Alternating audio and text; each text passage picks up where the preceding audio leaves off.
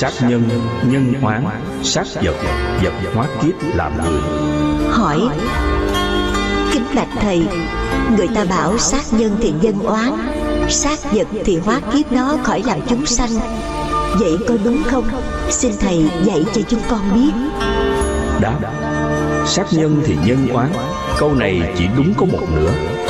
Giết người có ba quả. Một, thân nhân của người chết sẽ thù oán. Hai, giết người thì bị tù tội, có khi bị tử hình. Ba, đời sau sẽ bị người khác giết hại, hoặc ngay trong kiếp này cũng phải bị trả quả bị người khác giết. Sát vật là để hóa kiếp cho loài vật. Câu nói này không đúng. Đó chỉ là cách lý luận để che đậy tội ác của mình. Là con người cũng như các loài động vật khác, khi sinh ra đều do nghiệp lực nhân quả, đều có một sự sống như nhau, đều có cảm giác đau khổ vui sướng như nhau, và không có loài vật nào mà không sợ chết. Thế sao lại bảo giết chúng chết để hóa kiếp cho chúng? Chúng hóa kiếp thành loài vật gì? Theo như sự tưởng hiểu của quý vị, giết chúng sanh chết để chúng được hóa kiếp đi tái sanh luân hồi ra làm người, có phải vậy không? Khi chết chúng ta cũng mong hóa kiếp để được làm chư thiên, muốn hóa kiếp sanh vào cõi thiện thì làm điều lành, cớ sao lại giết hại sanh mạng? Sát sanh hại mạng là kết thêm thù oán mà thôi. Trên đây là những lý luận giết hại chúng sanh để ăn thịt, bằng cách dùng những danh từ lừa đảo chính họ và người khác để thấy mình không có làm ác giết hại chúng sanh. Tại sao cướp mạng sống của chúng sanh gọi là hóa kiếp, mà cướp mạng sống con người thì thành thù oán? Đó là sự vô minh của loài người có trí khôn biện luận khi làm những điều ác đức. Con người sinh ra hơn các loài cầm thú khác là nhờ ở trí tuệ. Trí tuệ đó nếu sử dụng trong ác pháp thì nó trở thành vũ khí giết tất cả chúng sanh và có thể hủy hoại cả loài người. Trí tuệ này dùng lý luận để che đậy tội ác. Nếu không được học tập và rèn luyện đạo đức thì nó là một vũ khí độc hại, và quả đất này sẽ bị nó hủy diệt. Trong thế kỷ 21 này, nếu không xây dựng cho con người một nền đạo đức nhân bản kịp thời để chặn đứng trí tuệ hung ác của loài người, thì hành tinh này sẽ bị hoại diệt như các nhà tiên tri đã báo động tận thế. Những trận thủy tai, động đất không phải con người làm ra sao? Tóm lại câu sát nhân thì nhân oán, sát vật thì để hóa kiếp chúng sanh của nó là lối lý luận để che đậy tội ác của con người, để tự do tàn sát chúng sanh mà chẳng sợ tội lỗi gì cả. Ăn mặn nói ngay, ăn chay nói dối. Hỏi: có tu sĩ đã thụ giới đến hàng thanh văn mà còn đứng trước Tam Bảo tuyên bố với Phật tử: ăn mặn nói ngay, ăn chay nói dối. Thưa Thầy, như thế các Phật tử biết được người ăn chay đều bị đả phá về giới luật, nhất là những người ăn một bữa. Thì họ nói là xưa kia Đức Phật Thích Ca tu khổ hạnh đã thành Phật đâu, dẫu có tiên nữ dâng sữa tươi Ngài mới tỉnh ra, rồi sau đó phải ăn rồi mới tu hành được. Vì là uống sữa vẫn là ăn mặn. Xin Thầy giảng và nói rõ cho con hiểu. Đáp: người xưa đã chẳng nói, lưỡi không xương nhiều đường lắc léo, miệng không dành, nó méo tứ tung. Câu nói ăn mặn nói ngay, ăn chay nói dối, đó là lối lý luận của những người đội lốt tu sĩ Phật giáo phạm vào giới luật, dùng miệng lưỡi chống chế lỗi lầm để đánh lạc hướng Phật tử và tự tại ăn thịt chúng sanh mà chẳng chút lòng thương yêu. Những kẻ vô đạo đức hiếu sinh đội lốt tu sĩ Phật giáo phá hoại đạo Phật, những hạng người này là trùng trong lông sư tử. Không biết người ta hiểu như thế nào là ăn mặn và như thế nào là ăn chay. Ăn mặn có nghĩa là ăn thịt chúng sanh, không có lòng thương xót chúng sanh, coi mạng sống chúng sanh rất rẻ, chà đạp, đánh đập, giết hại mà chẳng thấy sự đau khổ của chúng sanh. Dù kẻ đó ăn rau cải, tương dưa, nói chung là thực phẩm thực vật, nhưng không có tâm từ bi thương xót chúng sanh, thì kẻ đó đối với Phật giáo là kẻ ăn mặn, kẻ đó đang sống trong ác pháp. tạo nhân ác, quả khổ cho chính họ. Còn kẻ nào ăn uống thực phẩm động vật mà trong đó không có sự giết hại, không có sự đau khổ của chúng sanh, thì đó là ăn chay ư? Mục đích của đạo Phật là đạo từ bi, nên sự sống phải luôn luôn thể hiện lòng từ bi, thương xót tất cả muôn loài chúng sanh. Nên có sự chết của chúng sanh là không bao giờ ăn, do đó mới gọi đạo Phật là đạo từ bi. Sữa là một thực phẩm trong thân động vật, do từ cây cỏ, rau cải, đậu đi vào thân động vật mà chế biến thành, trong đó không có sự chết của chúng sanh. Vì thế người tu sĩ Phật giáo được dùng, như Đức Phật ngày xưa đã thọ dụng sữa dê. Như vậy đâu có lỗi gì với đạo Phật. Trong bát chánh đạo, chánh mạng là một điều quan trọng thứ nhất. Đừng lấy việc uống sữa dê của Đức Phật ngày xưa mà cho đó là thực phẩm mãn, để rồi lấy cớ đó ăn thịt chúng sanh. Còn ăn chay, ăn toàn rau cải mà tâm không có từ bi thương xót loài chúng sanh, thì chỉ giống như con bò ăn cỏ. Còn cho sữa là thực phẩm mặn, là người không hiểu đạo Phật, mục đích của đạo Phật, thì tu hành làm gì? Như trên đã nói, trong bát chánh đạo có chánh mạng. Chánh mạng tức là nuôi mạng sống chân chánh. Muốn nuôi mạng sống chân chánh thì không nên nuôi nó bằng sự đau khổ của chúng sanh, như ăn thịt chúng sanh, gọi là ăn mặn. Đối với chánh mạng, nếu giết hại chúng sanh làm thực phẩm để nuôi sống thân mạng, thì đó là nuôi tà mạng. Nếu tham lam trộm cắp lấy của không cho về nuôi thân mạng, thì dù là ăn chay, thực phẩm thực vật rau cải mà vẫn là nuôi tà mạng. Nếu làm nghề cúng bái, tụng niệm, xem xăm, bối quẻ, coi ngày tốt xấu, làm thầy địa lý, thầy pháp, thầy bùa, thầy thuốc châm cứu vân vân để trao đổi cuộc sống, đó là nuôi tà mạng. Nếu đi khất thực tiền bạc của báo để nuôi mạng sống, đó là nuôi tà mạng. Nếu buôn bán làm ruộng rẫy, trồng cây trái vườn tược để nuôi sống, đều là nuôi tà mạng. Tất cả mọi nghề nghiệp trên đây để nuôi mạng sống đều không đúng đường lối tu tập của đạo Phật. Cho nên nuôi mạng sống như vậy thì dù tu ngàn kiếp cũng không thành tựu đoạt giải thoát. Xưa Đức Phật vào rừng tọa thiền, loài khỉ dượng hái trái cây dân cúng dường, Phật không thọ dụng. Khi thấy trong chùm trái cây chín có nhiều kiến, vì thọ dụng loài kiến sẽ bị động làm chúng đau khổ, nên Đức Phật dù đang đói nhưng không ăn. Loài dượng thấy Đức Phật không ăn nên đến quan sát lại chùm trái cây, thấy kiến chúng đã hiểu ý Phật nên đi hái trái cây khác không có kiến bu. Lúc bấy giờ dâng lên Đức Phật nhận và thọ dụng. Qua chùm trái cây như vậy ta thấy rõ, khi thọ dụng thực phẩm tức là nuôi mạng sống, Đức Phật hết sức cẩn thận. Chùm trái cây là thực phẩm chay hay mặn, tại sao Đức Phật không ăn và tại sao lại ăn? Chắc quý vị ai cũng đều rõ, Đức Phật không ăn dù đó là món ăn chay, nhưng trong đó có sự đau khổ của chúng sanh. Đức Phật thọ dụng thực phẩm, trong đó không có sự đau khổ của chúng sanh. Sữa lấy ra từ loài động vật, nhưng trong đó không có sự đau khổ của chúng sanh, nên Phật thọ dụng. Trái cây lấy ra từ loài thực vật, nhưng có sự đau khổ của chúng sanh, nên Ngài không ăn. Câu nói, ăn mặn nói ngay, ăn chay nói dối, đó là những kẻ tà sư ngoại đạo mang lốt tu sĩ Phật giáo, quyết tâm diệt Phật giáo trên hành tinh này. Chúng là trùng trong lông sư tử. Quý Phật tử và đệ tử của Phật phải cảnh giác những kẻ tà sư ngoại đạo này, đừng để chúng diệt Phật giáo. Ăn thịt chúng sanh.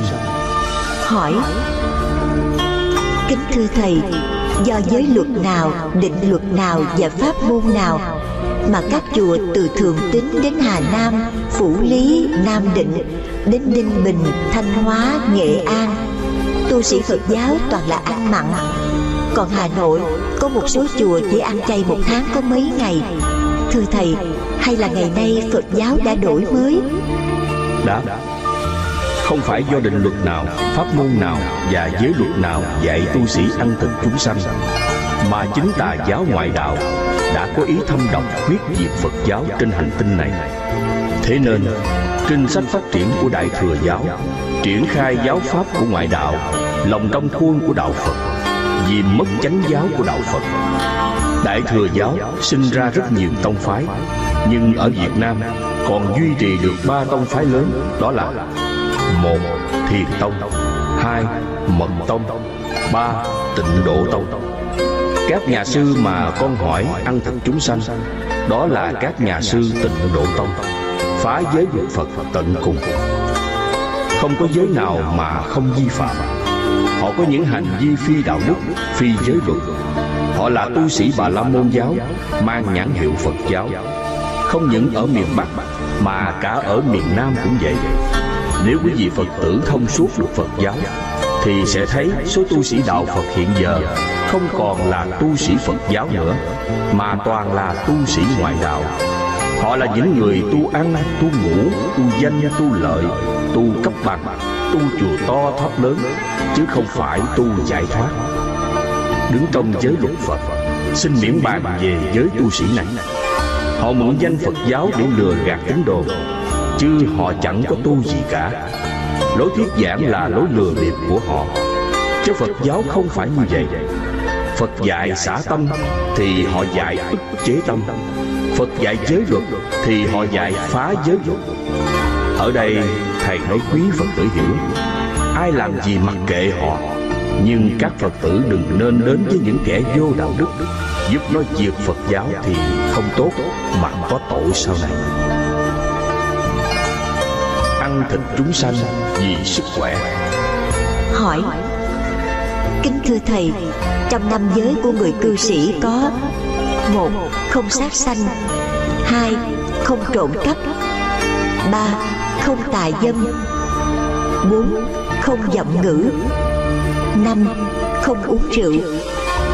Năm giới này con cố gắng đừng cho sai phạm. Nhưng giới không sát sanh thì con có giữ, nhưng chưa trọn vẹn, vì còn ăn thịt chúng sanh. Con chỉ giữ được 10 ngày trong một tháng. Vì sức khỏe con còn ăn thịt để sống, chứ không có cảm giác ngon lành gì cả. Nếu sức khỏe con tương đối tốt thì con cố gắng ăn chay trường luôn, để giảm bớt sự sai phạm giới luật của Phật. Đáp: giới luật và giáo pháp của Phật chế ra là để mưu cầu sự an vui hạnh phúc cho con người, chứ không phải chế ra để gò bó khắc khổ, để sống khổ hạnh, để ăn uống thiếu chất làm cho tuổi thọ kém dần, sanh ra nhiều bệnh tật và mau đi vào cõi chết. Giới luật của Phật không phải là một giáo pháp khô khan. Nếu cho rằng khi một người nghiêm túc chấp hành, giữ gìn sống đúng giới luật thì chết dần mòn trong sự hao hụt và thiếu dinh dưỡng, thì hiểu như vậy là hiểu sai. Trí vô hạn của một bậc tu chứng như Phật thì không thể nào không thấu suốt được điều đó. Khi chế giới luật, Ngài đã cân nhắc rất kỹ lưỡng, không chấp nhận khổ hạnh và không chấp nhận lợi dưỡng. Cho nên giới luật của Ngài chế ra là đi vào trung đạo. Ngài biết rất rõ, ăn ngày một bữa không phải là khổ hạnh, là ăn uống thiếu chất, khiến cơ thể sinh ra bệnh tật. Mà cơ thể sinh ra bệnh tật, tức cơ thể khổ đau. Cơ thể khổ đau, mất sức, thiếu dinh dưỡng, tức là khổ hạnh. Ngược lại, ăn ngày một bữa và không ăn thịt chúng sanh, tránh tội sát sanh gây nợ máu, tức là gây nhiệt máu, làm đau khổ và đoản mạng chúng sanh. Chính vì ăn thịt chúng sanh mà chúng ta tiếp tục mãi nhân quả đau khổ, thiếu dinh dưỡng, bệnh tật, tai nạn vân vân.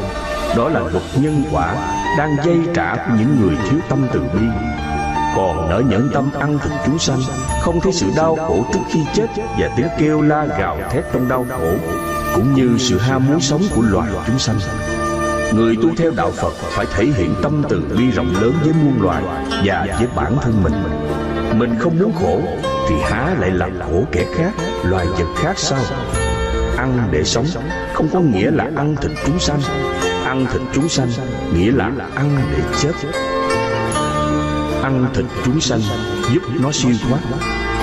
Hỏi: Kính thưa Thầy, có một số tu sĩ ăn mặn, cứ mỗi tuần ăn khoảng 2-3 con gà do Phật tử mang đến cúng dường.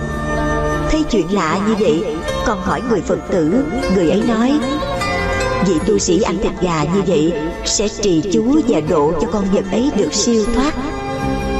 Như vậy có đúng không thưa Thầy?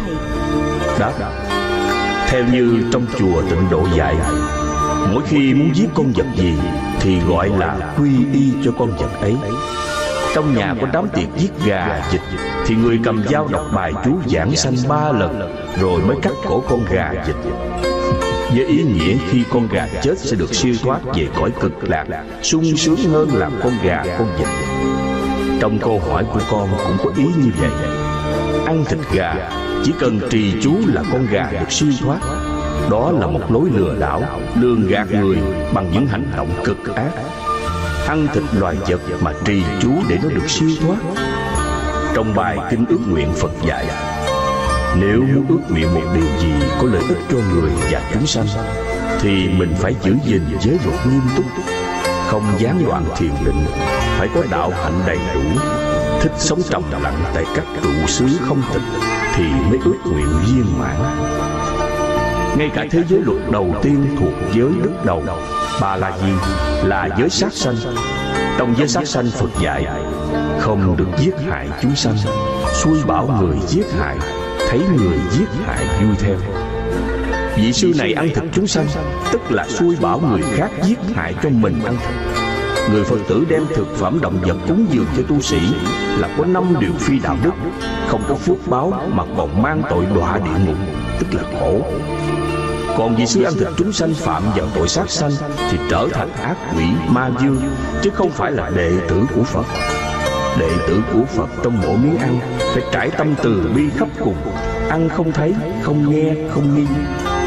Thấy thịt chúng sanh mà ăn được, đó là loài quỷ dữ chứ không phải là người tu sĩ đạo Phật. Loài ác quỷ thường đội lốt tu sĩ đạo Phật, lừa đảo tín đồ, ăn thịt chúng sanh như loài cột dữ. Thế mà gọi là độ siêu thoát chúng sanh thì thật là lừa đảo những Phật tử chưa thông suốt đường lối của đạo Phật. Trong suốt cuộc đời tu hành của Thầy thì chỉ thấy có một mình Hòa Thượng Minh Châu dám nói thẳng kinh sách Đại Thừa là giáo pháp của Bà La Môn, đang tìm mọi cách diệt Phật giáo. Còn khắp trong nước chưa thấy có một vị thầy nào dám nói thẳng, hầu như toàn bộ đều tiếp tay với Bà La Môn để diệt Phật giáo cho sạch. Bởi vậy thấy đời sống của tu sĩ hiện giờ là biết Phật giáo còn hay mất. Phật giáo mất thì không còn người tu chứng, chỉ còn chứng miệng và lưỡi mà thôi. Quý Phật tử muốn biết một vị tỳ kheo đệ tử của Phật thì hãy xem giới luật của Phật. Kẻ nào vi phạm giới luật, bẻ dụng giới luật là kẻ đó ma dương đội lốt tỳ kheo đệ tử của Phật để lừa gạt quý Phật tử. Hãy đề cao cảnh giác, tránh xa những kẻ phạm giới phá giới. Cúng dường những kẻ ma dương 3 tuần này chẳng được phước mà còn làm suy đồi Phật giáo. Ăn thịt chúng sanh mà còn gọi là chú nguyện cho chúng sanh siêu độ, cũng như lời của các tổ thiền tông, phóng sanh xa địa ngục, sát sanh được lên thiên đàng. Đây là lời nói của ác quỷ, chứ không phải lời nói của người tu sĩ đạo từ bi. Sát sanh siêu cực lạc. Hỏi: kính thưa Thầy, lúc chết vào giờ xấu, cả gia đình lo cuống cuồng, nào là lễ bái, tụng kinh, trì chú thật nhiều để trừ khử giờ xấu đó. Suốt 3 ngày đêm phải giết 100 con gà, làm cổ linh đình, mời cả làng đến ăn cổ. Sát sanh làm cổ như thế, tụng kinh trì chú để chống giờ xấu đó, vong linh mới được siêu thoát và người trong gia đình mới được lợi lạc bình an. Thưa Thầy, có được như vậy không ạ? Đã. Theo tinh thần của đạo Phật, đời người sinh ra có tốt, xấu, phước báo hay tai nạn đều do những hành động nhân quả của chính mình đã gây tạo ra, chứ không phải do ai ban phước giáng họa cho mình, mà cũng không phải vì tuổi tác xung khắc tốt xấu hoặc ngày tháng năm tốt xấu đem lại quả khổ cho mình. Bởi vậy đạo Phật xem giờ ngày năm tháng không có xấu tốt. Xấu tốt là do hành động thân miệng ý của mình tạo ra. Tùy theo sự văn minh của mỗi dân tộc trên hành tinh này mà phong tục tập quán phát triển theo tiến hóa của môi trường sống. Lúc bấy giờ, các nước châu Á triển khai theo luật âm dương, bát quái, ngũ hành. Dựa vào đó biên soạn kinh Thái Ức Dịch Số, mới có những ngày giờ tốt xấu để con người kiêng cử. Từ đó nó đã biến thành một mê tín có sách vở, có nghiên cứu rất tinh vi, khiến cho mọi người có trình độ kiến thức cao như những nhà khoa học và bác học vẫn phải tin theo. Không có một lý luận nào chống trái, bắt bẻ dù dựa vào khoa học cũng không bài bác cho là mê tín được. Nhưng chúng ta phải biết, đó là một loại mê tín của văn minh người cổ xưa có bài bản. Đối với đạo đức nhân quả thì những văn minh này đã khiến cho con người duy trì và làm những điều phi đạo đức.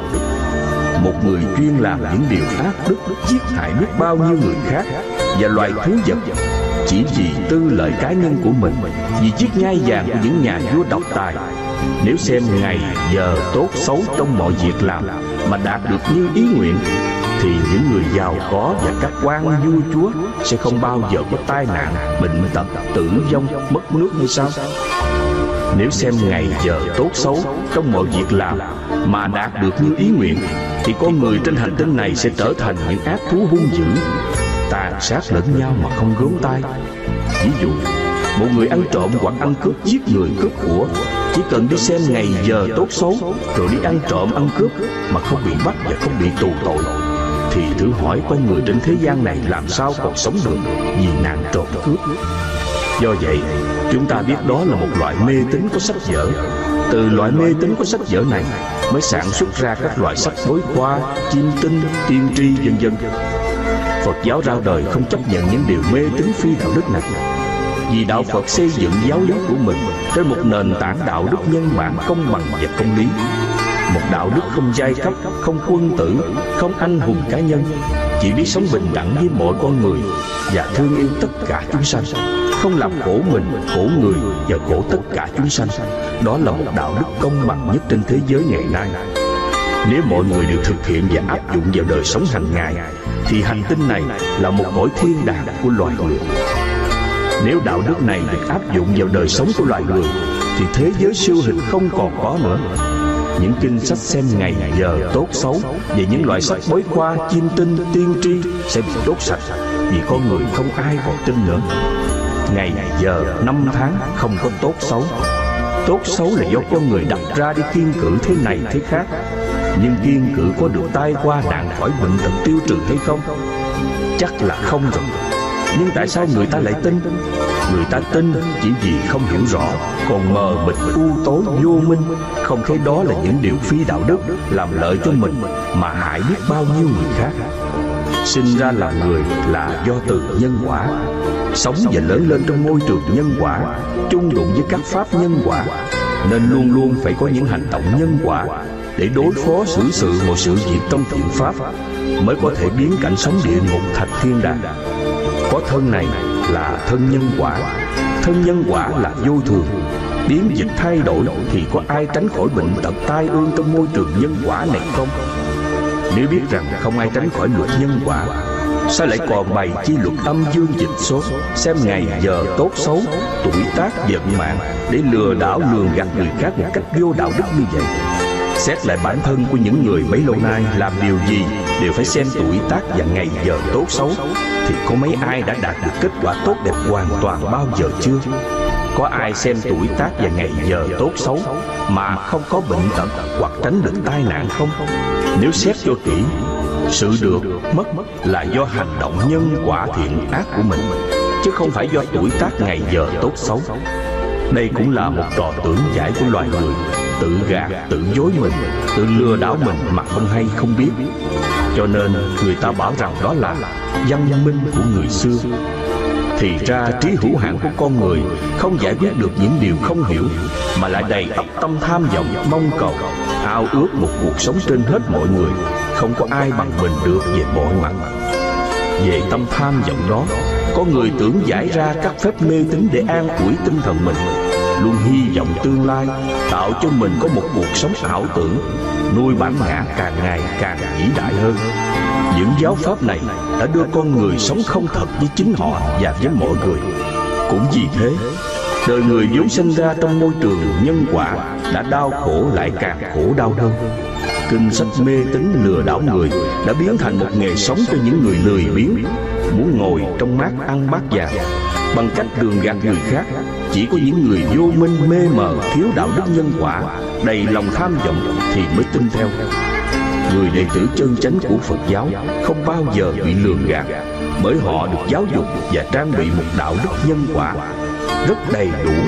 Mọi hành động không làm khổ mình, khổ người. Còn những kẻ tự xưng là đệ tử của Đức Phật, được học tập giáo lý và nghiên cứu kinh sách Đại Thừa mê tín, phi đạo đức, thì những tu sĩ này là những thầy xem ngày giờ tốt xấu. Còn tín đồ cư sĩ Phật giáo thì lại mê tín, hễ có điều gì thì đi xem tuổi tác ngày giờ để tránh tai bay dạ gió. Thế là những gì mê tín dị đoan lạc hậu đều do trong nhà chùa bày vẽ ra, và cũng từ đó đạo Phật mất đi nền đạo đức nhân bản quý giá nhất của loài người. Đức Phật đã xác định không có thế giới siêu hình, không có ai cứu khổ cứu nạn cho ai, không có ngày giờ tốt xấu. Ta cũng không cứu khổ cho các con được, các con hãy tự thắp đuốc lên mà đi. Đây là lời di chúc cuối cùng của Đức Phật khi Ngài sắp nhập diệt. Thế mà, kẻ nào đã dạy tụng kinh trì chú để từ khử cái giờ xấu đó, hoặc cầu an cầu siêu cho gia đạo bình an và linh hồn được siêu sanh tịnh độ, là kẻ đó dám phỉ bán đạo Phật, chuyện không có dám mạo nhận Phật dạy. Chúng tôi tin rằng một ngày kia, người ta sẽ lần lượt phát giác ra sự gian xảo đó, không ai có thể che giấu mãi được. Lời dạy tụng kinh trì chú trên đây đối với Phật giáo là một điều phi đạo đức, phi Phật giáo. Người tín đồ Phật giáo chân chánh sẽ không chấp nhận những điều mê tín trừu tượng, mơ hồ, không rõ ràng, thiếu thực tế. Chỉ có kẻ ngu si mới không biết đó là thế giới tưởng, thế giới do tưởng ấm tạo ra.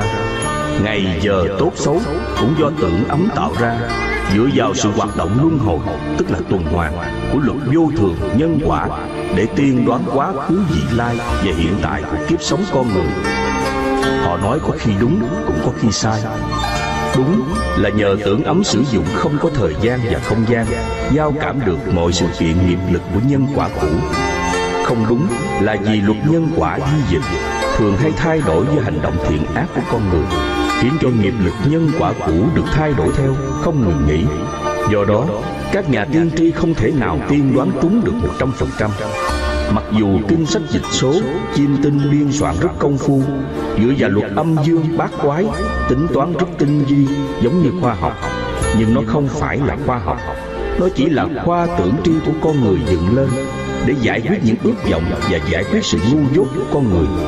Càng giải quyết ước vọng lại càng khổ đau hơn, càng giải quyết sự ngu dốt lại càng ngu dốt hơn. Bởi vì những điều được dựng lên đều do tưởng tri tạo ra. Việc làm đó chỉ là một nguồn an ủi tinh thần, chẳng có ích lợi gì thiết thực cả, còn làm hao tài tốn của và công sức rất nhiều của con người.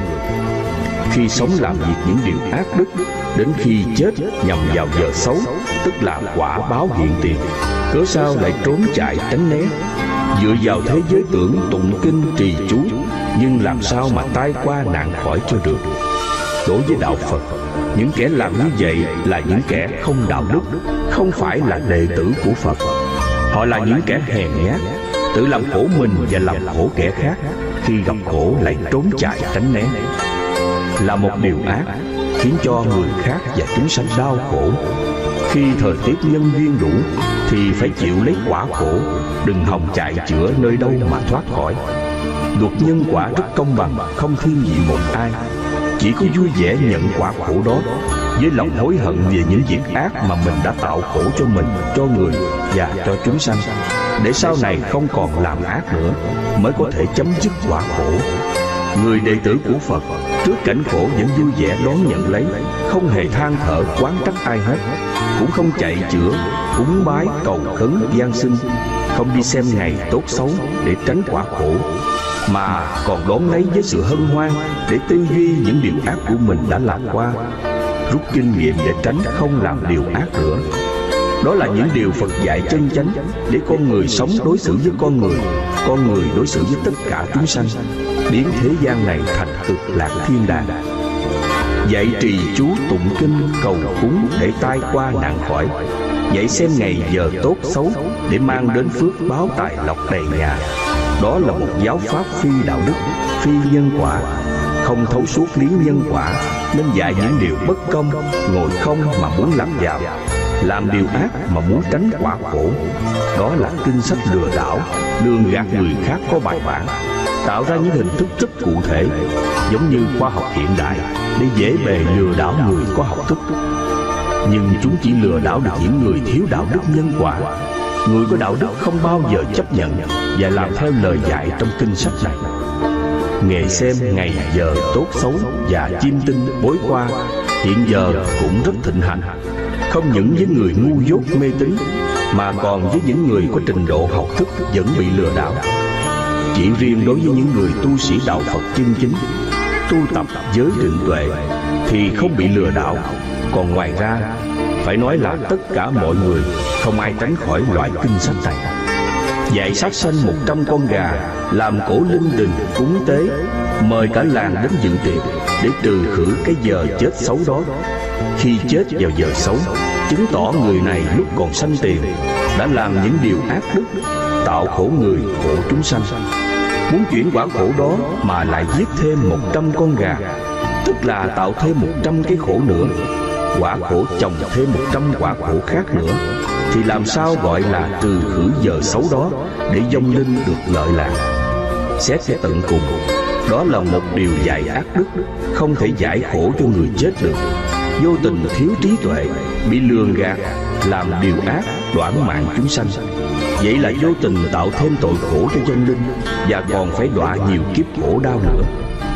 Đứng trên góc độ nhân quả, hễ làm một điều ác thì phải mang lấy một quả khổ. Càng làm bao nhiêu điều ác thì chồng lên bấy nhiêu quả khổ. Phải chịu lấy, không thể xem ngày giờ tốt xấu mà tránh được, cũng không thể cầu cứu với ai mà cứu khổ được. Do đó, nếu trong cuộc sống hàng ngày cứ làm thiện, đừng làm khổ mình khổ người, cảnh giác từng hành động thân miệng ý, luôn thanh tịnh, thì chuyển tất cả quả khổ ở quá khứ, mang lại hạnh phúc an vui cho mình, cho người trong cuộc sống hiện tại. Chẳng cần xem ngày giờ tốt xấu muốn làm điều gì, không đem lại khổ đau cho mình, cho người, thì ta cứ làm. Ngày giờ nào cũng tốt cũng lành, chẳng cầu cúng ai hết, cũng chẳng tụng kinh trì chú gì cả. Đó chính là những điều Phật dạy, các Phật tử cần nên ghi nhớ. Dù đệ tử cư sĩ hay tu sĩ cũng phải ghi khắc trong lòng, đừng nghe theo tà thuyết ngoại đạo, làm cho những điều phi đạo đức nhân quả, không xứng đáng là đệ tử của Phật. Phải quyết tâm chặn đứng những hành động lừa đảo gạt người, và thẳng tay gốc sạch những kinh sách mê tín trừu tượng phi đạo đức, để tránh sự hao tài tốn của đồng bào Phật tử cả nước và mọi người trên thế giới. Luôn luôn phải sống đúng đạo lý nhân quả, thiện ác phân minh rõ ràng, để đem lại mình vui, người khác vui. Đó là chân giải thoát của đạo Phật. Người giữ gìn và sống đúng đạo đức nhân quả là đệ tử chân chánh của Đức Phật. Sống một đời sống trầm lặng, thanh thản, an lạc, yên vui. Sát sanh mà không tội. Hỏi: kính bạch Thầy, giết như con vật phá hại hoặc kẻ ác, chuột bọ sâu kiến, Hòa thượng dạy là không tội. Con đặt nghi vấn: một, nếu nặng do lợi ích cho riêng mình, làm ích kỷ, đố kỵ; hai, nếu nhẹ bản thân mình làm nhưng mang lại lợi ích cho nhiều người, thêm vào đó mình chưa ly dục, ly ác pháp, một nhân quả rất công lý và công bằng, thì tránh sao khỏi không bị chi phối. Khởi niệm giết là chịu nhân một hành động rồi, nhân quả vậy mà. Đáp: trong giới luật của Phật có hai nghĩa, một là đức hạnh, hai là pháp luật nghiêm cấm. Đứng trên giới luật của Phật mà nói thì nó là pháp luật nhân quả, mà pháp luật của nhân quả thì áp dụng cho muôn loài vạn vật trên hành tinh này rất bình đẳng và như nhau. Khi nói đến nhân quả là phải nói đến môi trường sống, mà hễ nói môi trường sống thì phải nói đến một đạo luật công bằng và công lý. Chuột, bọ, sâu, rầy, kiến là một loài động vật như bao nhiêu loài động vật khác, trong đó có con người. Chúng cũng có một sự sống như bao nhiêu sự sống khác, chúng cũng biết đau khổ, biết sợ chết. Vì thế, vô cớ mà chúng ta xâm phạm đến đời sống của chúng và còn tìm chúng giết hại, thì dù là một con kiến, con trùng, con dế vân vân vẫn bị kết tội nặng cũng như giết một mạng người. Đó là pháp luật nhân quả định tội. Có định tội như vậy mới là một đạo luật công bằng. Ngược lại, chúng xâm chiếm vào đời sống của chúng ta, phá hoại mùa màng do công lao của chúng ta làm ra bằng mồ hôi nước mắt, thì chúng ta có quyền bảo vệ sự sống của chúng ta bằng cách diệt trừ kẻ ác để tự vệ, không những riêng cho chúng ta mà còn bao nhiêu loài vật khác nữa. Luật nhân quả cũng công bằng trên vấn đề này, vì loài sâu bọ chuột đang phá hoại mùa màng và đang giết người và giết các loài vật khác. Chúng ta và các loài động vật khác sẽ bị chết đói.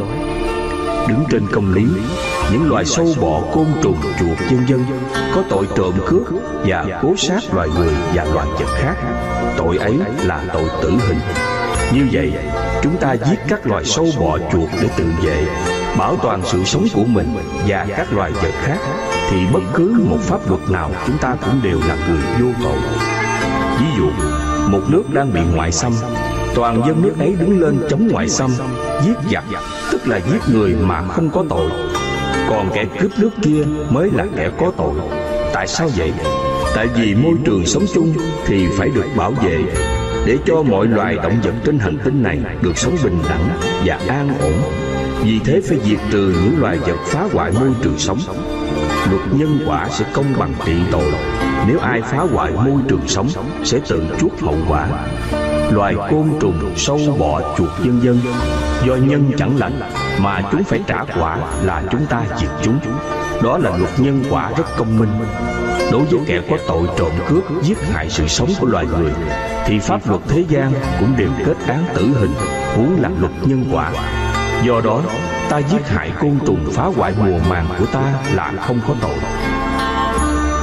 Sát sanh cầu hạnh phúc. Hỏi: kính bạch Thầy, nuôi con đến khi khôn lớn, dựng vợ gả chồng, làm lễ cưới thật to linh đình, cũng phải giết thật nhiều chúng sanh. Liệu làm ác như vậy, hạnh phúc của đôi uyên ương có được phúc báo không, thưa Thầy? Đáp: theo luật nhân quả, giết hại chúng sanh, làm khổ linh đình để đãi tiệc mọi người, khiến cho mọi người ăn uống vui cười thỏa thích, trong lúc bao nhiêu con vật phải chịu đau khổ và chết một cách thảm thương, là điều nên tránh.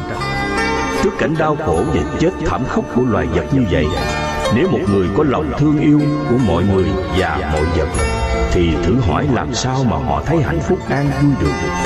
Ai nỡ lòng nào ăn thịt chúng sanh mà vui cười được. Một ông vua lấy đức trị dân, thương dân như con của mình thì ngai vàng rất vững chắc, chẳng có ai chống đối, mà họ còn dám chết hy sinh vì nhà vua. Nhà vua sống rất an lạc và hạnh phúc. Ngược lại, một ông vua lấy uy quyền trị dân, thường nghi ngờ, bắt dân ra giết hại hoặc tù tội giam cầm về tội trộm cướp, nhưng không chịu tìm nguyên nhân trộm cướp đó do đâu sanh ra. Phải chăng đó là sự bất công của quan liêu bóc lột và hạ khắc dân chúng? Đến khi dân chúng thường nổi lên chống đối lại nhà vua, nay chỗ này mai chỗ khác, thì thử hỏi ngai vàng của nhà vua có vững chắc không? Và nhà vua ngồi trên ngai vàng có giống như ngồi trên đống lửa không? Làm ác, làm đau khổ chúng sanh thì không có ai mà hưởng hạnh phúc an vui được. Dù là vua chúa có đầy đủ uy quyền vẫn phải sống thọ khổ, huống là những người dân tầm thường như chúng ta làm sao thoát khỏi được. Từ xưa đến giờ, xét lại trong đời sống con người, có cặp vợ chồng nào sống an vui hạnh phúc trọn vẹn đâu. Họ đều có sự vui, sự buồn, nghịch ý, trái lòng, bất toại nguyện, nhưng họ cũng chẳng biết nguyên nhân nào mang đến sự vui buồn này. Họ không có lối nào thoát khỏi quả báo được. Vì cuộc sống là như vậy nên đành phải tùy thuận, nhẫn nhục để sống với nhau cho đến ngày đầu bạc trăng long, nằm xuống lòng đất mà chưa có phút nào gọi là được thanh thản an lạc nhất. Chỉ vì mọi người chưa thông suốt lý nhân quả, chưa biết đạo đức nhân quả, nên mọi hành động làm theo lòng ham muốn của mình, tạo ra biết bao nhiêu điều làm ác, để rồi phải gánh chịu quả khổ do chính mình tạo ra. Suốt đời này đến đời khác, mãi mãi cứ loanh quanh trong dòng nhân quả luân hồi, mà chẳng biết đường nào ra, mù mịt như người đi trong đêm tối, như người đi lạc trong rừng sâu. Chỉ vì không thấu rõ luật nhân quả mà thế giới của loài người là thế giới đau khổ, vui đó rồi buồn đó, cười đó rồi khóc đó, vân vân. Cha mẹ làm đám cưới linh đình cho con, giết hại chúng sanh rất nhiều, Tưởng làm như vậy là tạo hạnh phúc, vinh hạnh cho mình và cho con cái. Nhưng nào ngờ, những việc làm này đã mang lại cho con cái những nỗi bất hạnh mà chúng phải chịu lấy sau này. Không thể nào.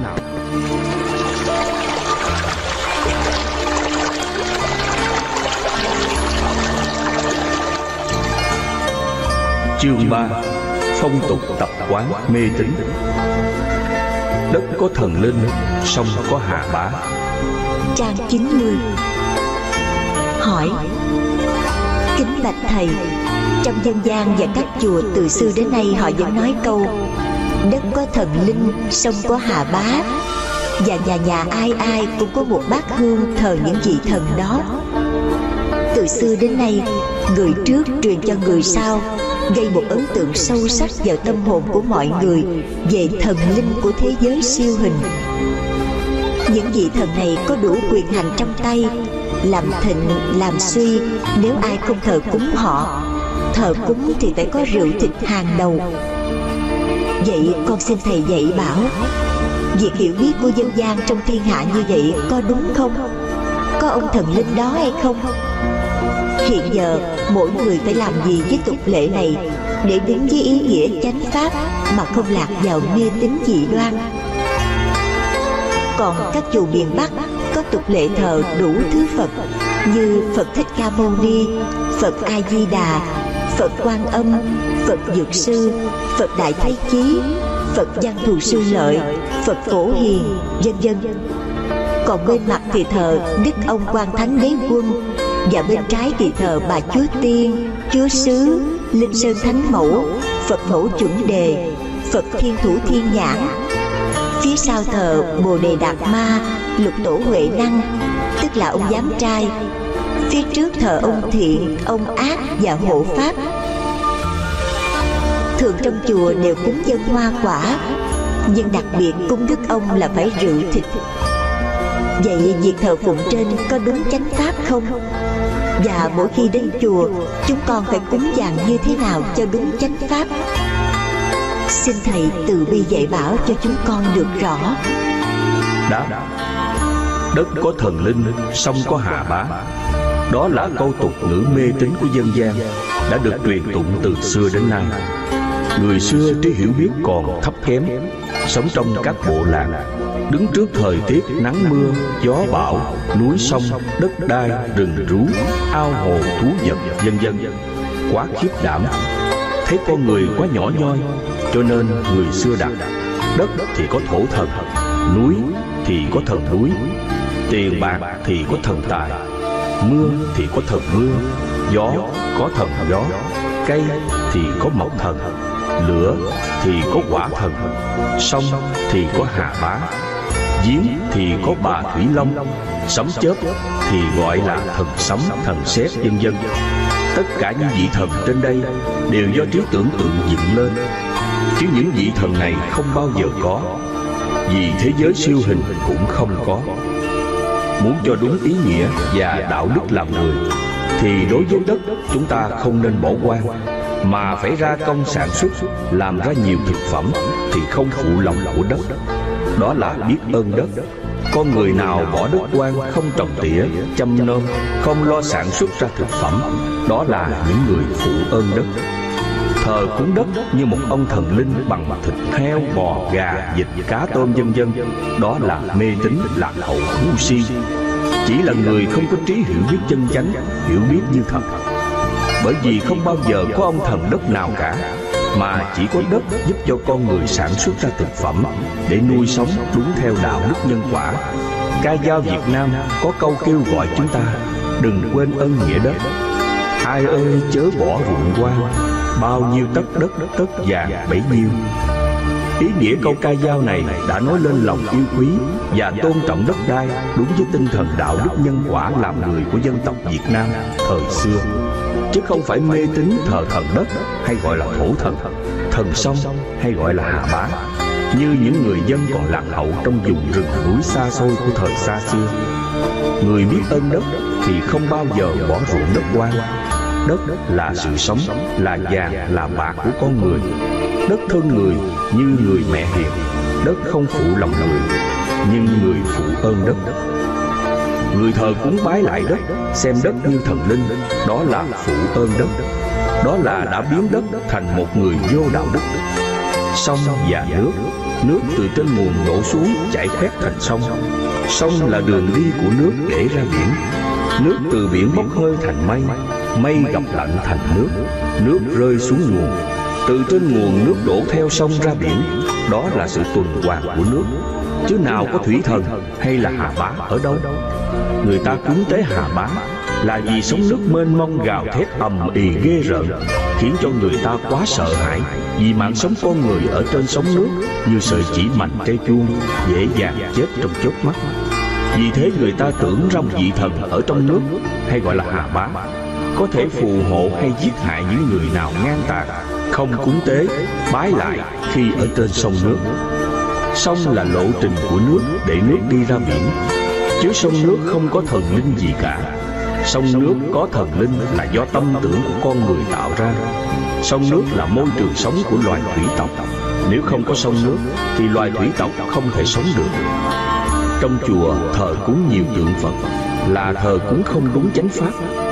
Trên thế gian này duy nhất chỉ có Đức Phật Thích Ca Mâu Ni là một vị Phật có lịch sử chân thật của loài người. Còn tất cả các vị Phật khác đều là Phật giả tưởng của người sao đặt ra. Đó là những nhân vật truyền thuyết, nhân vật tiểu thuyết không thật có. Thờ những tượng Phật không có lịch sử chân thật là thờ cúng mê tín, thờ cúng trong vô minh, không đúng chánh pháp, là thờ cúng theo kiểu ngoại đạo. Các con là đệ tử của Phật, các con phải thờ cúng đúng chánh pháp. Thờ cúng đúng chánh pháp là thờ cúng trong tinh thần đạo đức nhân bản làm người, nghĩa là thờ cúng trong sự tôn kính và biết ơn, chứ không phải thờ cúng theo kiểu mê tín, cầu khấn phù hộ. Cần xả bỏ mê tín lạc hậu. Hỏi: Kính thưa Thầy, đời thường của cư sĩ tại gia chúng con thường xuyên phải va chạm nhiều vấn đề, nếu không cẩn thận thì phạm giới. Hiện giờ chúng con cứ lo tu tập sống đúng đạo đức nhân bản nhân quả. Những việc ma chay và cưới xin, nói chung là tất cả phong tục tập quán đều có thể ảnh hưởng đến việc tu tập của chúng con không ít, mà trong giáo án của Thầy không có dạy. Vậy cúi xin Thầy từ bi lân mẫn chỉ dạy cho chúng con. Đáp: là đệ tử của Phật, dù cư sĩ hay tu sĩ đều phải theo lời dạy của Đức Phật, lần lượt xả bỏ không những thế giới siêu hình mà còn xả luôn cả thế giới hữu hình. Bởi vậy, nếu đúng theo tinh thần của Phật giáo thì trong gia đình người cư sĩ đệ tử của Đức Phật, việc ma chay và cưới xin phải đơn giản và không sát sanh, không nên tổ chức linh đình, vì chung quanh chúng ta còn biết bao nhiêu người bất hạnh, thiếu cơm ăn áo mặc. Tổ chức đám tiệc thực phẩm trai tịnh, thanh khiết, trang nghiêm, thanh tịnh, không được làm ồn náo, ầm ĩ, ca nhạc, phải khéo chọn những bài hát có ý nghĩa sâu kín của người Á Đông, nói lên được sự hạnh phúc của đôi tân hôn với truyền thống Việt Nam, phải trang hoàng, thanh nhã, lịch sự, không quá cầu kỳ. Tổ chức ma chay không được trống kẹt ầm ĩ, ca sướng, hát, tán tụng, hò hét, đàn địch, phải giữ gìn im lặng trang nghiêm. Cúng bái tế lễ phải nghiêm túc hết sức, phải có tôn ti trật tự hẳn hoi, không nên tổ chức ầm ĩ cả ban đêm, ảnh hưởng trật tự an ninh và sức khỏe của mọi người. Tổ chức đám cưới tuy có ca hát nhưng không được ca hát quá trớn, biết rằng đám cưới là đám vui, vui trong đạo đức lành mạnh của người dân Á Châu, cho nên phải chọn những bài ca chúc tụng, những bài ca có tình có nghĩa, ca ngợi những lòng chung thủy, không được dùng những bài ca nhảm nhí, thương giai, khóc mướn, tình tứ bi thảm. Điều cấm kỵ nhất trong đám cưới cũng như đám tang, không được chè chén, say sưa, tiếng qua tiếng lại, tranh luận hơn thua, hoặc la hét chửi mắng, hoặc đấm đá nhau, vân vân. Phải giữ gìn im lặng trang nghiêm để bầu không khí thiêng liêng trong những giờ phút chia vui đám cưới, chia buồn đám tang thêm đầy đủ ý nghĩa. Nếu tất cả mọi việc đều giữ được sự trang nghiêm thanh tịnh và không làm theo sự mê tín dị đoan của kinh sách Đại Thừa và phong tục tập quán dân gian thì sự tu tập theo đạo Phật rất dễ dàng. Trong việc ma chay và cưới hỏi, nếu không giết hại chúng sinh làm khổ bạn thì sự tu tập rất là an tịnh, tinh thần thoải mái, thanh thản và an lạc. Nếu tổ chức ma chay và cưới xin đúng cách theo đạo Phật, thì mọi người trong gia đình đều được an vui hạnh phúc. Vì tạo nhân làm điều thiện và đơn giản, nên sau khi đám tiệc xong rồi, người trong nhà không có ai nợ nần và không thấy máu chúng sanh đổ, nên tâm hồn thảnh thơi. Vì tổ chức làm đám giản đơn, nên mọi người không mệt nhọc, không bề bộn, cả nhà đều được khỏe khoắn an vui. Ở đời người ta chạy theo những lời khen chê ngoài miệng, nhà đó tổ chức đám tiệc linh đình ầm ĩ, không có gia đình nào hơn được. Chỉ là những lời khen rỗng tuếch đó mà tất cả mọi người trong gia đình đều mệt nhọc và khổ sở, lại còn mang nợ nần và gieo nhân quả ác khác nữa. Đám tiệc xong, có khi mọi người trong gia đình phải đau bệnh, thật là vô minh u tối. Chỉ có một lời khen hảo mà con người từ xưa đến nay đều ngu si chạy theo danh hảo đó, nên bảo sao đời người khổ là vậy. Theo đạo Phật, chỉ cầu sự giải thoát, còn tất cả phong tục tập quán, dù có truyền thống lâu đời, ta vẫn tổ chức rất đơn giản, không chạy theo xu hướng của người khác, cứ làm y theo sự đơn giản mà Đức Phật đã chỉ dạy. Còn tất cả những phong tục nào mê tín lạc hậu thì mạnh mẽ cương quyết không chấp nhận, đình chỉ phá bỏ, nhất định không tổ chức những điều mê tín đó. Mục đích đập phá như vậy là để giúp cho con cháu đời sau đỡ hao tài tốn của một cách vô ích và phi lý. Người cư sĩ đệ tử của Phật phải sáng suốt nhận định cái nào đúng, có lợi cho mình, cho người, và những việc làm nào không làm khổ mình khổ người thì hãy duy trì và giữ gìn bảo vệ những phong tục đó, để mang lại cho cá nhân, gia đình, xã hội và đất nước một sự an vui, thanh bình, trật tự, hạnh phúc và phồn vinh. Ngược lại, những phong tục mê tín lạc hậu nào làm hao tiền tốn của, chẳng ích lợi gì mà còn gây tai hại, tạo nhân ác làm đau khổ mọi người và chúng sanh, thì ta phải phá bỏ và dẹp sạch, để làm lợi ích cho con cháu về sau không bị ảnh hưởng cha truyền con nối, hoặc theo kiểu tổ truyền nhau. Lạc hậu, mê tín, tiền mất tật mang. Hỏi: Kính thưa Thầy, con có một việc xin trình lại Thầy, mong Thầy từ bi chỉ giáo cho con được rõ. Thưa Thầy, một việc vừa xảy ra trong gia đình anh ruột người bạn đời của con. Tháng 9 năm ngoái, anh này có làm một gian nhà cho con trai anh. Móng nhà có sẵn, chỉ cần thêm và bổ túc xây lên 2 tầng và một tung nhỏ ra sân thượng. Năm ngoái, anh 71 tuổi và con trai là 40 tuổi. Cháu này đến gặp con và có trình bày 2 tuổi này. Con theo sách nhà Phật dạy con, bảo: Theo cô thì ngày nào cũng tốt, năm nào cũng tốt, giờ nào cũng tốt. Cô thấy như vậy, mà có sao thì do nhân quả thôi. Bố cháu già rồi, lo gì kim lâu. Thế là cháu nó nghe lời con bảo, thì cũng cho qua kim lâu và bắt tay vào làm. Đến tháng 12 là vừa xong nhà. Cháu có bảo mời cô lại lễ Phật cho, vì nhà cháu có thờ Phật, chính do con chỉ dẫn thờ Phật. Tất cả từ nhỏ đến lớn, cháu trai này đều tin tưởng nơi con và thành tâm lễ bái. Nhưng trong thành tâm cháu còn mê tín xen vào, như phù hộ, cầu khẩn, vân vân. Đã có nhiều lần con giải thích với cháu là không nên mê tín, nhưng kết quả cũng chưa giác ngộ là bao nhiêu. Sự việc xảy ra trong khi con đi Sài Gòn về tu viện. Lúc trở về Hà Nội thì bố của cháu đã đi nằm viện được 10 ngày. Bệnh tình càng ngày càng nặng. Thấy thế, con góp ý là nên lo thuốc thang và thầy giỏi. Nếu còn duyên thì khỏi, mà chẳng may bố cháu hết duyên thì chẳng làm thế nào được cả. Nhưng các cháu cuốn cuồng đi xem bói, chia ra 3 ngã. 1. Ngã đi hỏi cô đồng. 2. Ngã đi hỏi ông thầy ở Huế gọi điện thoại vào. 3. Ngã đi gọi ông thầy địa lý về xem đất cát xây nhà. Thưa Thầy, trong vòng một tuần con thật sự mất bình tĩnh, vì nghe các cháu kể là bố cháu tự nhiên sốt, xong chân phù nề, bụng to lên, da vàng. Đi làm xét nghiệm thì bác sĩ đều nói là chưa tìm ra bệnh gì cả, sốt do đâu cũng không rõ. càng ngày bệnh càng tăng lên. Cháu phải đi sắm lễ may ra mới khỏi. Lúc này con khuyên các cháu nên bình tĩnh.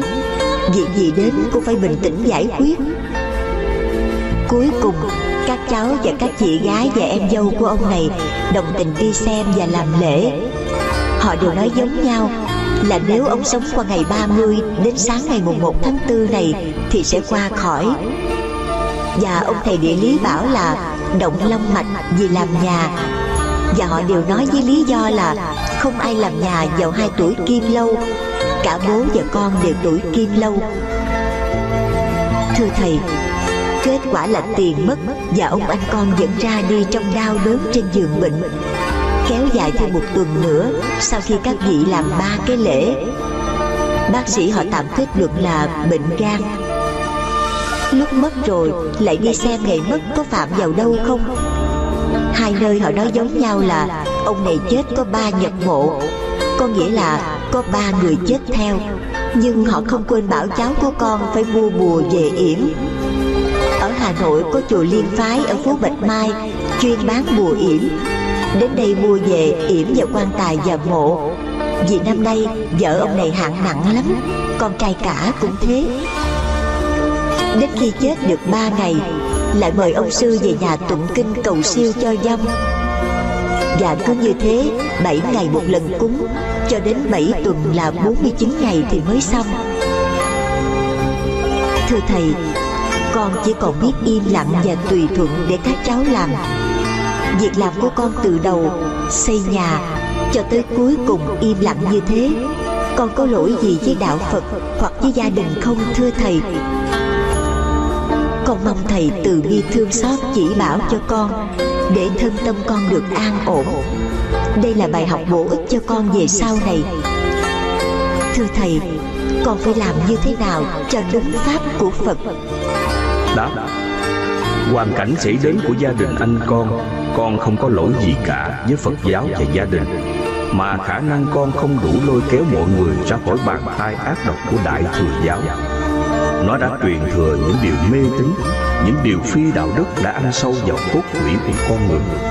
Trong gia đình ông anh của con và còn biết bao nhiêu gia đình khác nữa, nó đã mang đến cho xã hội mục đích tốt đẹp để làm bề mặt đạo đức giả, ngõ hầu để không ai thấu rõ sự lừa đảo của nó, mang lại cho xã hội trùng trùng đau khổ. Các nhà tà giáo học kinh sách Đại Thừa, lợi dụng gia cảnh của người khác đang gặp nhân quả khó khăn để làm tiền bất chánh. Tuổi 71 và 40 cất nhà, làm sao bị kim lâu? Những người thầy này xem sách nào gạt người như thế? Dương Trạch, Bát Trạch, Thông Thư, Ngọc Hạp, Trần Tử vân vân, tất cả sách xem ngày giờ tốt xấu, dựng vợ gả chồng, cất nhà, xây mồ mã vân vân. Sách nào dạy điều này? Theo kinh sách coi ngày giờ tốt xấu thì tuổi 40 cất nhà được tứ tấn tài, tuổi 71 cất nhà được đại kiết lợi. Sao quý thầy này lại bảo là kim lâu? Sách vở nào? Ở đâu? Khi nào cất nhà bị kim lâu là nhà cất đủ 4 dài, còn 2 dài, 3 dài, 5 dài thì không bị kim lâu. Giả lại cất nhà theo kiểu thời đại hiện giờ, villa, biệt thự, phố vân vân thì không bị kim lâu vì không đủ 4 dài. Còn ông thầy nào dám bảo động long mạch khi mà nền móng đã có sẵn, làm sao mà động long mạch được? Phải chi nền móng chưa có, động thổ làm nền móng thì động long mạch có lý. Toàn bộ các cháu đều bị những kẻ vô đạo đức đội lốt tu sĩ lừa đảo, tiền mất tật mang. Nhân quả ác đã đến thì không có thần thánh nào cứu mạng được. Nhân quả ác chưa đến mà còn chút phút nữa thì uống nước lạnh cũng hết bệnh. Đông y có câu: giận bỉ hoài sơn năng sát chúng, thời lai bạch thủy cứu nhân gian. Cho nên giận bỉ tức là lúc có nhân quả xấu ác, thời lai tức là lúc nhân quả tốt thiện. Vị thầy thuốc và bệnh nhân đều có sự tương quan nhân quả thiện ác, nên bệnh hết hay chết đều do nhân quả. Tất cả sự việc xảy ra trong gia đình anh con đều do tinh thần các cháu quá yếu và chưa được trang bị đạo đức nhân quả đầy đủ.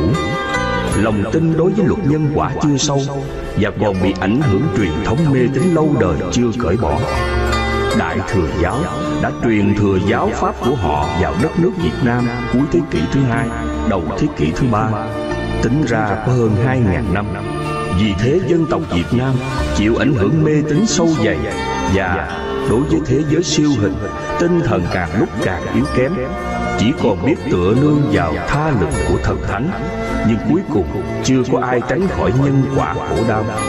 Cho nên chúng ta hãy mạnh dạn chỉ mặt vạch tên để cho mọi người hiểu biết rõ, không bị quý thầy Đại Thừa lừa đảo lường gạt, nhờ đó đời sống mọi người bớt khổ đau. Lại nghe lời các thầy Đại Thừa đem bùa yểm cha, thì còn nghĩa lý gì đạo đức làm người? Rước thầy tụng kinh cầu siêu cho cha, mà cha đã bị bùa yểm thì còn siêu cái gì? 71 chết là cung khảm, đó là cung tốt, để lại cho con cháu làm giàu có. Có đầu tam liên tử, có nghĩa là 3 người chết theo nữa, 3 nhập mộ. 3 người chết theo nữa là chết nhằm cung càng. Còn nếu 72 chết là cung cấn. Theo sách vở thì chết theo 1 người nữa, đó là xem đúng sách vở của Đại Thừa.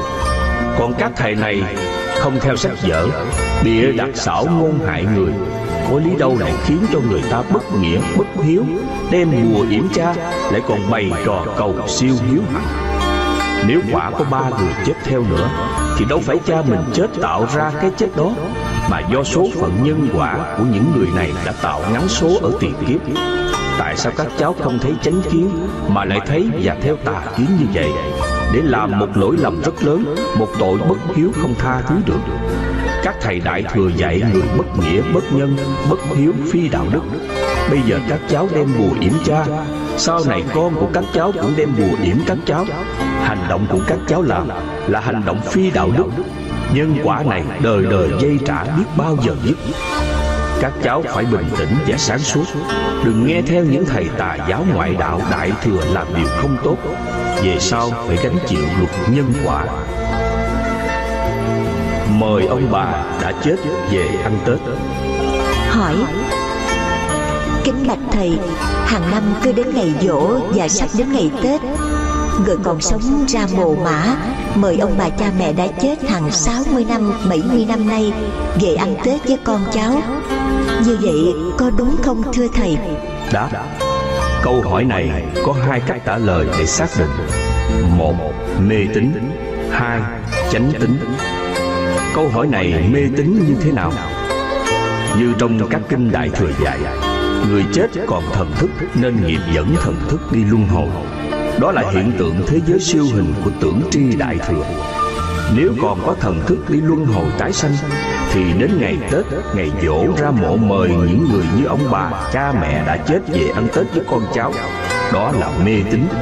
Đạo Phật dạy, con người do các duyên hợp lại mà thành.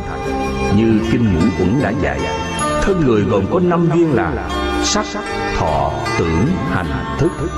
Khi một người chết thì 5 duyên này đều tan rã sạch, không còn một chút xíu nào còn lại. Cái còn lại đi tái sanh luân hồi là nghiệp. Nghiệp là hành động thiện ác của con người hàng ngày huân tập mà thành. Khi người ấy chết thì cả khối nghiệp ấy đi tái sanh vào một kiếp khác, hoặc người hay vật, tùy hành động thiện hay ác lúc người ấy còn sống. Vậy sau khi tắt hơi thì con người chẳng còn gì cả, làm sao mà về ăn Tết với con cháu? Vì thế mời ông bà cha mẹ về ăn Tết với con cháu là mê tín, không đúng chánh tín của Đạo Phật.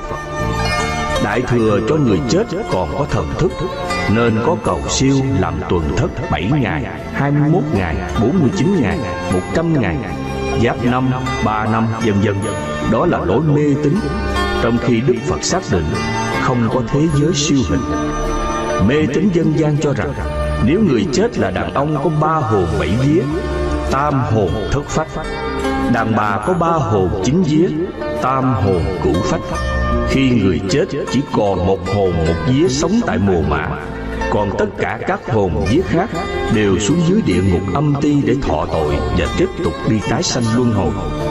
Vô mê tín này trở thành một tục lệ, đến ngày giỗ, ngày Tết, con cháu ra mộ mời ông bà cha mẹ đã quá cố lâu xa về ăn Tết với con cháu. Từ mê tín của Đại Thừa đến mê tín của dân gian đều đi ngược lại đường lối của Đạo Phật. Mê tín của Đại Thừa là tạo ra nghề nghiệp tụng niệm cầu siêu để kiếm miếng sống như các nghề nghiệp khác. Nhưng nghề tụng niệm cầu siêu là nghề lừa đảo, lường gạt người, lấy hình thức báo hiếu để cho linh hồn ông bà được siêu thoát về miền cực lạc. Đại Thừa là loại mê tín có sách vở, có bài bản, nên khó ai thấy được. Vì thế mà mọi người đều xa lưới bẫy của Đại Thừa. Nghề này đã trở thành một nghề cắt họng thiên hạ, tụng một ngọ, thỉnh đi một chuyến, gần hay xa đều có giá cả hẳn hoi, không có mặc cả được. Vậy chánh tín thì làm thế nào?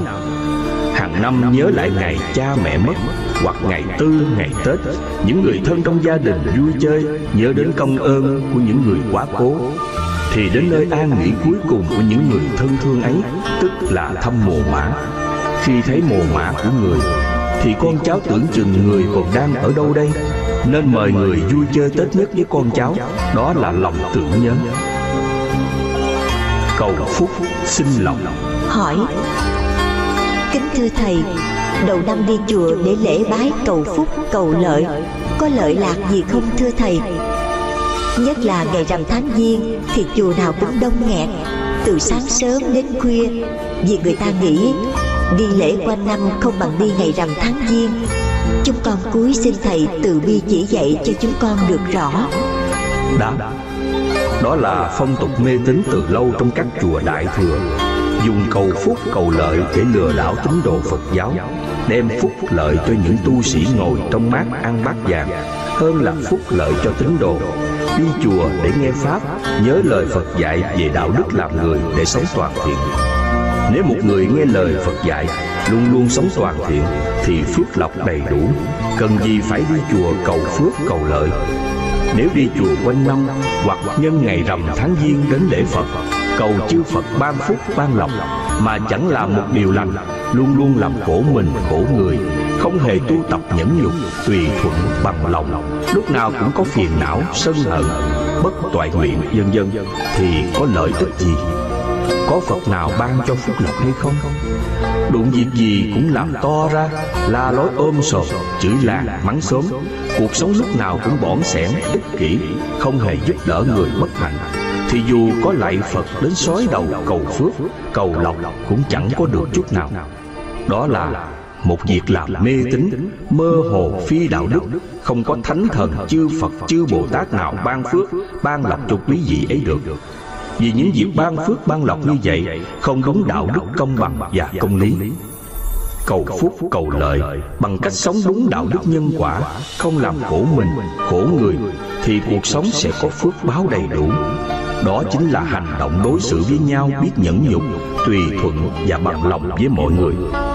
Cầu phúc cầu lợi là một việc làm mê tín trừu tượng ảo mộng, vì chẳng có ai ban phước ban lộc cho mình, mà chỉ có chính mình làm được những hành động thiện thân miệng ý, không làm khổ mình khổ người. Đó sẽ là sự ban phước ban lộc cho mình cụ thể, thiết thực và rõ ràng. Đi chùa cầu phước cầu lộc là việc làm thiếu trí tuệ. Nếu chúng ta làm ác, bõn xẻn, ích kỷ, thì thử hỏi có ai dám đem phước lộc đến chúng ta chăng? Phước lộc không phải tự dưng mà đến với chúng ta. Nó đến với chúng ta bằng tâm niệm tốt của chúng ta, do chúng ta biết thương người, biết giúp đỡ người trong cảnh bất hạnh tai ương, biết ban phúc ban lộc cho người gặp cảnh khó khăn. Phước lộc đến với chúng ta là phải đến với sự công bằng và công lý. Nếu ta làm xấu ác, chẳng giúp người trong cảnh khổ nạn, thì khi chúng ta gặp khổ nạn, chẳng bao giờ có phước lộc đến với chúng ta được. Nếu chúng ta có ban phước lộc cho người, thì phước lộc mới đến với chúng ta, chẳng cần cầu khẩn gì cả. Thế nên Đức Phật đứng trong góc độ đạo đức nhân quả mà dạy chúng ta tu hành. Đầu năm đi chùa lễ bái cầu phúc xin lộc chẳng được phước lộc, mà còn bị kẻ khác lừa đảo lường gạt, tiền mất tật mang. Đầu năm đi chùa lễ bái cầu phúc xin lộc để rồi trở thành những tín đồ Phật giáo mê tín dị đoan, lạc hậu, bị người cười chê là người Phật tử ngu si mê muội. Đầu năm đến chùa xin được đảnh lễ bậc chân tu giới đức để học hỏi những đức hạnh của người, thì đó là phước lạc lộc. người chân tu hướng dẫn và chỉ dạy cho mình những hành động sống để được phúc lộc an vui, thanh thản và hạnh phúc. Đầu năm đi chùa cầu phúc sinh lộc như vậy mới là chân chánh, vì ích lợi thiết thực cho mình, cho gia đình, cho xã hội và cho đất nước quê hương. Tóm lại, đi chùa lễ bái cầu phúc sinh lộc là hành động mê tín dị đoan, thiếu đạo đức, thiếu trí tuệ là si mê. Đi chùa lễ bái bậc chân tu xin dạy đạo đức làm người, không làm khổ mình khổ người là chân chánh, không mê tín lạc hậu. Đó là người cư sĩ đệ tử Phật thông minh và trí tuệ, tìm học những điều phúc lộc chân chánh, cụ thể, thực tế, không mơ hồ trừu tượng. Sóc thẻ. Hỏi: kính bạch thầy, đầu năm, nhất là trong những ngày Tết Nguyên Đán, chùa nào cũng có làm một bàn thờ phục vụ cho những người đến sóc thẻ. Trong một mâm đầy những tờ giấy đã được in và giải thích trong thẻ quẻ đó, sẵn theo số thứ tự. Ai sóc được thẻ số mấy thì đến nhận tờ giải số đó. Ai sóc được thẻ nói tốt thì vui mừng phấn khởi, còn ai được thẻ nói xấu thì buồn phiền lo âu. Kính thưa thầy, như vậy trong tờ xem số mệnh có lợi ích gì mà đầu năm người nào cũng sóc thẻ, nhất là phụ nữ chúng con? Mong thầy vì lợi ích giải thích cho chúng con được hiểu. Đáp: thường thường theo các chùa cổ ở miền Nam thì có hai nơi sóc thẻ. Một bên sóc thẻ gọi là sóc thẻ xăm ông, và một bên khác gọi là sóc thẻ xăm bà. Ông thường là những danh tướng người Hoa như Quan Thánh Đế Quân, tướng Quan Công hay còn gọi là Quan Dân Trường, một danh tướng thời Tam Quốc bên Tàu. Còn người Việt như Lê Văn Duyệt, Thủ Khoa Hương, vân vân. Các bà thường là những người Việt Hoa Kim Thành như Bà Đen hay Lê Sơn Thánh Mẫu, Diêu Trì Kim Mẫu, Quan Âm Bà Chúa Xứ, Chúa Tiên, Chúa Ngọc, Bà Mẹ Sanh, Mẹ Độ, vân vân. Thường những nơi bàn thờ của các vị đó đều có ống sóc thẻ. Hàng năm đồng bào mê tín đến cúng bái gà, vịt, heo quay, vân vân với số tiền rất lớn. Sóc thẻ là một hình thức bói toán qua tư tưởng mê tín lạc hậu, cho rằng con người có số mệnh. Ai có số giàu là giàu, số nghèo là nghèo. Số nghèo thì không làm sao làm giàu nổi. Do tin tưởng vào số mệnh nên có một số người tiêu cực sinh ra lười biếng, bê tha, rượu chè, bài bạc, cho số mình là vậy. Cũng từ thuyết định mệnh đã khiến cho một số người tiêu cực không làm việc, mà đã không làm việc thì nghèo lại càng nghèo hơn. Vì không làm việc nên có thì giờ rảnh rỗi nhiều, rồi sinh ra bài bạc, đàn điếm, trộm cướp, khiến cho gia đình tan nát, xã hội rối ren, mất trật tự an ninh. Bởi vậy, thuyết định mệnh ra đời là một tai hại rất lớn cho loài người. Từ thuyết định mệnh mới sinh ra bói toán, chiêm tinh, dịch số tiên tử, xin xăm, sóc thẻ, xem ngày tốt xấu, vân vân, tạo biết bao nhiêu sự mê tín dị đoan, khiến cho mọi người tốn hao tiền bạc rất nhiều. Nếu sóc thẻ tốt rồi chúng ta đi ăn trộm, ăn cắp thì thử xem có bị ở tù hay không. Một việc làm ác là tự mình làm khổ cho mình, chứ thẻ nào nói là tốt. Luật nhân quả vốn công bằng và công lý. Ai làm ác thì phải thọ khổ, ai làm thiện thì phải hưởng phước. Không thể có chỗ tốt xấu của thẻ mà được. Nếu thẻ bảo xấu mà chúng ta sống không làm khổ mình khổ người thì làm sao có xấu được. Người ta chửi mình mà mình không giận hờn thì có xấu đâu. Trong các chùa biết đó là mê tín, nhưng quý thầy cứ duy trì, vì duy trì có lợi rất lớn. Nếu một ngôi chùa duy trì sự sóc thẻ xin xăm thì hàng năm kiếm cũng được 5-10 triệu đồng dễ dàng. Nhất là những ngôi chùa ở nơi thắng cảnh, hàng năm Phật tử trảy hội 3 tháng mùa xuân thì nhà chùa kiếm hàng tỷ bạc. Đó là sự mê tín rất tai hại và làm hao tốn tiền của rất nhiều cho đồng bào. Xem ngày giờ tốt xấu.